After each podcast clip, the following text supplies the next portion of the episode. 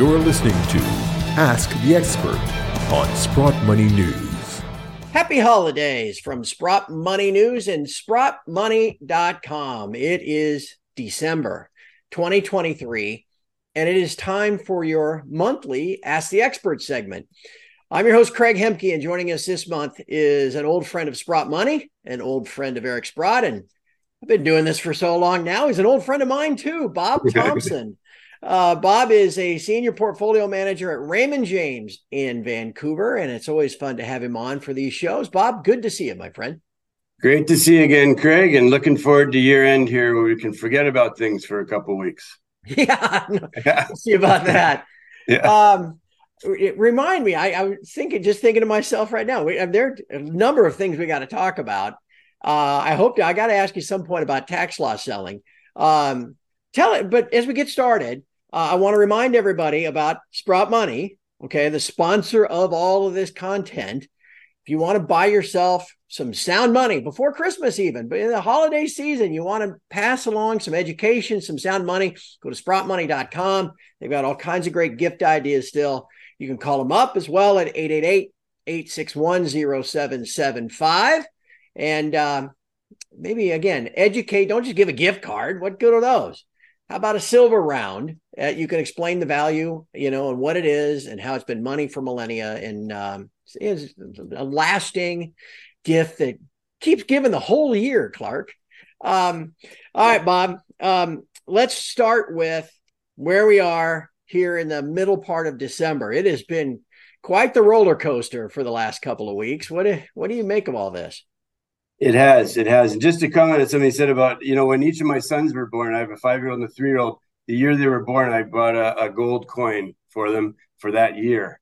And uh, I gave it, I, I gave it to them. They're five and three, and it kind of gets chucked over the shoulder right now because they want to get their cars and trucks. But anyway, they'll enjoy it over time, and I'm sure that gold coin will be worth a lot more um, than it is right now. And when when they go to when they go to college, but I thought that was a kind of a neat idea, or you know, the silver coins are great too. It, a Canadian Royal Mint, Royal Canadian Mint here in Canada has ones that celebrate the birth of a baby. So you can actually you can give them um, you know something for their year, and it has a little baby on it and things like that. So it's it's great.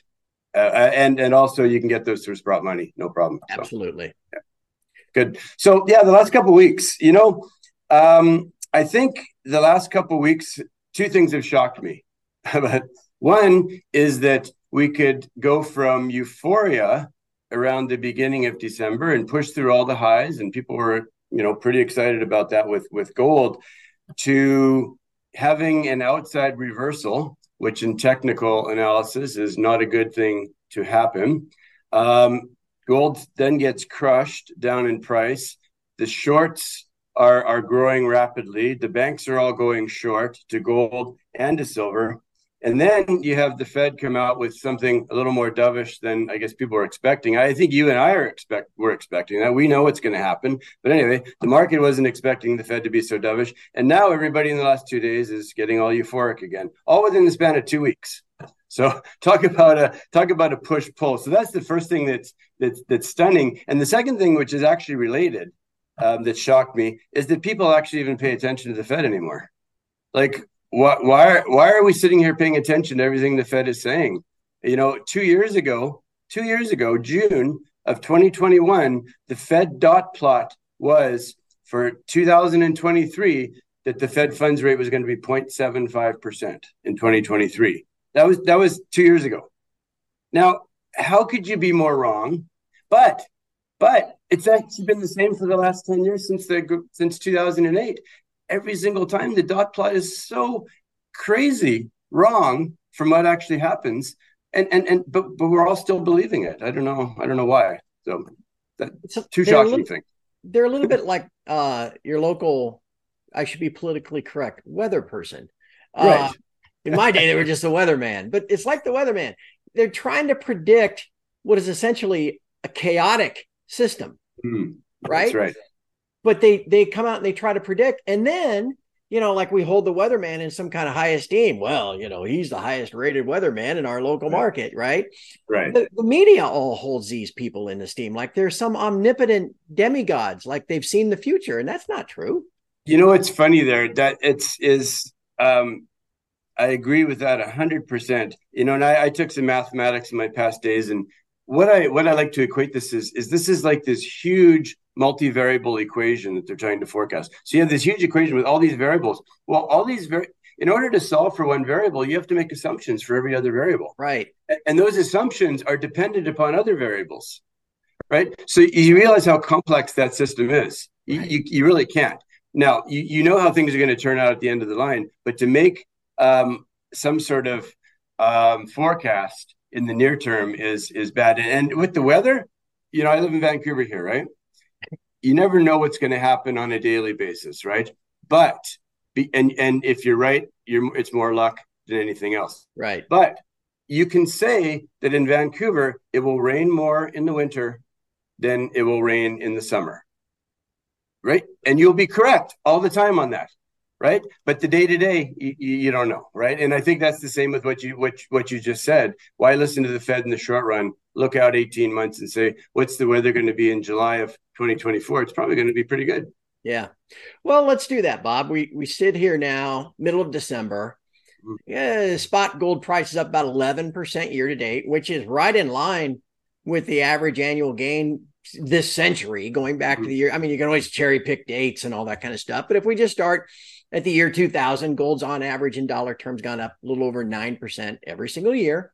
Mm-hmm. So we're right on track like a normal, you know, average year would be. But now we head into 2024 with all this uncertainty that you're talking about.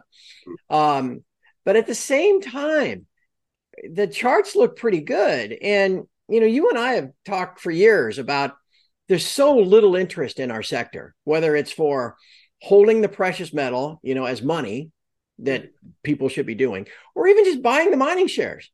There's so little interest. And what's it going to take to get the generalists involved, get the people in your office to come knock on your door and go, "Hey, Bob, I got a client that wants to get some mining shares. You get, can you help me out a little bit?"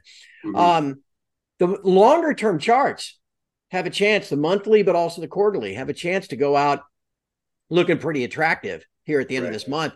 How important is that, do you think, in terms of creating momentum for next year?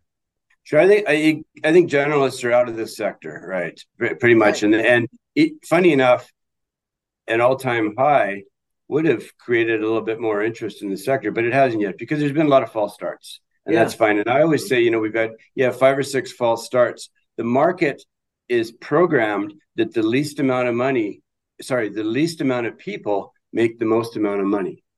That's the way it works in the market, right? So each time that we've had a false start here, it's it stopped people from coming back in, which is, means less and less and less people are going to be the benefactors of this. Um, so when they all come in, they're all going to rush in very rapidly, and um, and and I think I think we're on the verge of that pretty soon. But it's going to take, um, I, I think, you know, over two thousand for the quarterly. All right, it's going to take the stocks that have been the all-star stocks in the US to start to trail off a little bit. And that's what happened in 2000. So they start to look, so they're not getting rewarded for what they've been doing in the past. They have to look and say, okay, whatever we've been doing in the past is not working anymore. Mm-hmm. What's going to work now? And then the money will start to flow in. So I think it's two things. It's, you know, the, the technicals, the, the, the quarterly close, um, the fact that the Fed's going to be reducing interest rates, but also all these momentum traders are going to have to stop making money in what's in what what is easy, right? It's easy. Yeah. It's been easy to make money in seven stocks in the past uh, in the past year or or two. Those stocks have to kind of turn over and stop, and then they have to look and say, what's the other sector? And that's what happened back in 2000.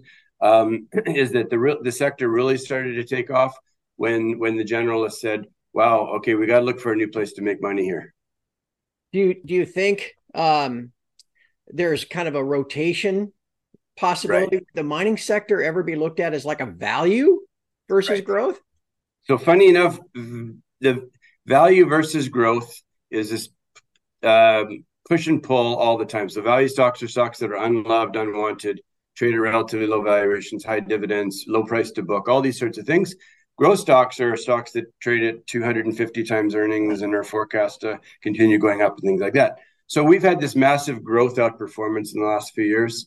And interesting enough, value stocks and mining stocks are heavily correlated, heavily correlated. So I, I do think in the next decade, we're going to start to see value stocks significantly outperform growth stocks. And with that will come the mining sector too, um, that, that, that starts to do well. Are, are you getting anybody just, I mean, anecdotally, or is anybody coming down the hall there, Bob, and knocking on your door and going, Hey, Bob, I got a client that wants to buy some mining shares? Not yet. And that's great. I'm there you so go. happy. So happy like, about that. And let me give you an example. You know, it, I know it doesn't pertain to precious metals, but I was very positive on uh, uranium back in 2019. Yeah. And it was kind of the same thing. Everybody's, you're crazy. It's done terrible. It's a terrible sector, et cetera, et cetera, et cetera. Those stocks are, are up. I mean, Cameco is up uh, 400 to 500% since then, right? Um, now I hear a lot of people, oh, uranium, so the fundamentals are fantastic. This is going to be great. And, you know, I, I haven't sold a lot of the stocks, but I'm thinking, eh, I don't think I, I don't think I want to own them when everybody's so excited about this sector. The gold sector, that I think that'll be the gold sector in three or four years, right? Yeah. What, what uranium was back in 2019, the biggest stock is up 400 percent. I mean, what are these? What are yeah. these ju- junior uh, gold and silver stocks going to be when when this sector really turns? Yeah, that, that's well, why we invest in this sector. So, Bob, is that five year old of yours playing t ball yet? Uh, not yet. Not, not yet. Okay, because you just put the ball right on the tee for the next question. That's why I asked. all right. Um, all right. Because that leads right into uh, your your old, you know, your proprietary deal, the mining clock. I mm-hmm. mean, it mm-hmm. would seem like the uh, the uranium sector is at 11 o'clock or something like that. Um, right. Where are where are we on the clock for the just the, the precious metals? We're still about we're still about 637. Um, but remember, um, that can go to 10 or 11 pretty quick. I, I do think I think I do think it's going to be a push and pull. So we're we're a few years until it's getting to be a euphoric market. But remember that in any commodity cycle, um, you know, there's something called Pareto's principle, and that is, you know, the 80 20 rule, right? So 80% of your gains are made in the last 20% of the bull market, right? Yeah. If you look at any commodity um, uh, cycle, that that's what happens. So that is ahead of us, definitely. And, um, you know, you can't go into a severe bear market when everybody's negative, right? It, it I mean, just mathematically, you, you can't happen, right? Everybody, everybody was negative at the end of 2022 on the US stock market, right? Everybody. So what yeah. happened? It rallied tremendously, right? Yeah. so um, and everybody is still very negative. I don't want to say everybody's maybe super negative on the gold sector right now. Everybody is either negative or very cautious because they've been burned. The generalists feel that they've been burned a few times, which will delay them getting into the, the sector. But it's like a coiled spring. When they come in, it'll be a flood to come in. And you kind of got to be there um, for before that happens to to to get the gains. Well, and Bob, you've witnessed this now a few times. Um, uh, we might as well let's draw on your experience a little bit and some wisdom that you can share to everybody that's watching. Um, what what will be some signs that those doors are starting to open and we're ready to actually have a pretty extensive rally and what will be some things for people to remember and keep in their mind along the way as they begin to accumulate gains? Right. Uh, you know, um, Paul Wong used to be the uh, mm-hmm. chief investment strategist at Sprott. Um, he used to manage the hedge fund with Eric uh, years ago. And Paul said something to me years ago, which I thought was very interesting with regard to the gold sector. Because I asked him that question. I said, when do we want to get out? It's a cyclical sector, right? When do we want to start paring back and, and take our profits? He said, well, you want to invest um, when you know for the Toronto Stock Exchange, for example, he said gold was about seven percent of the index, and he said, you know, when when uh, on, on historical uh, basis, mm-hmm. but he said gold was about two or three percent at you know at the bottom. So he said that's when you want to invest, and he says you want to start getting out of the sector when the average investor has about a market weight in gold. So it, it, the okay. TSX. So in other words, if the if the gold stocks you know represent 10% of the of the uh, sector uh, sorry of the of the market and the generalist investors have about a market weight in gold he said you, you should be getting out because the generalist investor is never going to be overweight in gold yeah. generally speaking yeah. right so yeah. he said if, if they're pushing that market weight it's it's kind of time to start getting out now at this particular time I don't know what percent of the TSX that the gold sector is, but generalist investors are almost zero or one yeah, It's not much. we're very, very low. But that that's a good point because when they all start piling in and they get up to that market weight, you should be saying, okay, maybe it's time to rotate out of the sector. But we're we're, we're years off of that. What about the juniors? You know, Eric uh, taught me something I'd never really thought of. It's kind of counterintuitive, but he said, you know, what you got to do, you know, if you've got a basket of them, you know, when you get a winner, that's when you want it, you know you're on a hot table you want to start kind of pressing your bets and right. i think it's kind of counterintuitive a lot of people think when you get a winner you're like well i'll take out three quarters of my money and just leave in this but that also applies i would think to when you get losers right you have to right. well yeah you got to you got you can't let emotions get involved and and uh, you, you got to be a bit sociopathic and say emotions don't come into play in my decisions right? You got to you got you got to kind of be like that. Um, and and that's a good point what erica said because yes let's just think of this mathematically. Let's say that you sell your winners right? And you hold yeah. on to your losers. That's what most people do. They sell their winners because they say oh i've made a profit and you hold on to your losers because you're like my, my, my, cost is a dollar and i'm just going to wait for it to get back to that dollar I, you know that's an emotional decision that you don't want to a loss aversion, right? You don't want to take a loss because if you take a loss, that means you failed. Right? People, people don't want to admit that they failed. So, so, so mathematically, if you sell your winners and you hold on to your losers, what do you have? You have a portfolio full of losers. right? Exactly. So so you, you kind of scratch head and say why do i want a portfolio full of losers? You don't right? You got to sell the losers if it's not working and and stick with the winners. But you know, I think what's important in this industry on the juniors, and maybe I'll just mention, you know, there's been two reasons why people are so depressed in this industry now. Gold's up 11%. It should be a great year, right? But the juniors are, are have been terrible. There's two reasons for that. One is because the generalists haven't come in. People don't believe. Uh, another reason is the regulatory environment is is is more difficult for people to buy into these stocks. Something that Eric's talked about is the heavy short selling um, in these stocks for for short term gains that have happened, and that that's something that's held the sector down. Uh, but a big one is small caps in general are just terrible. I mean, it doesn't matter whether it's oil or biotech. Or whatever the case is, people aren't investing in small caps. So there's been a few things that have that have gone against us there. But we have something in this sector that is different than other sectors. And and that's something I think that is important in the junior space because a lot of people that listen to this video are in, in the junior stocks. And we have a an industry that's full of binary outcomes.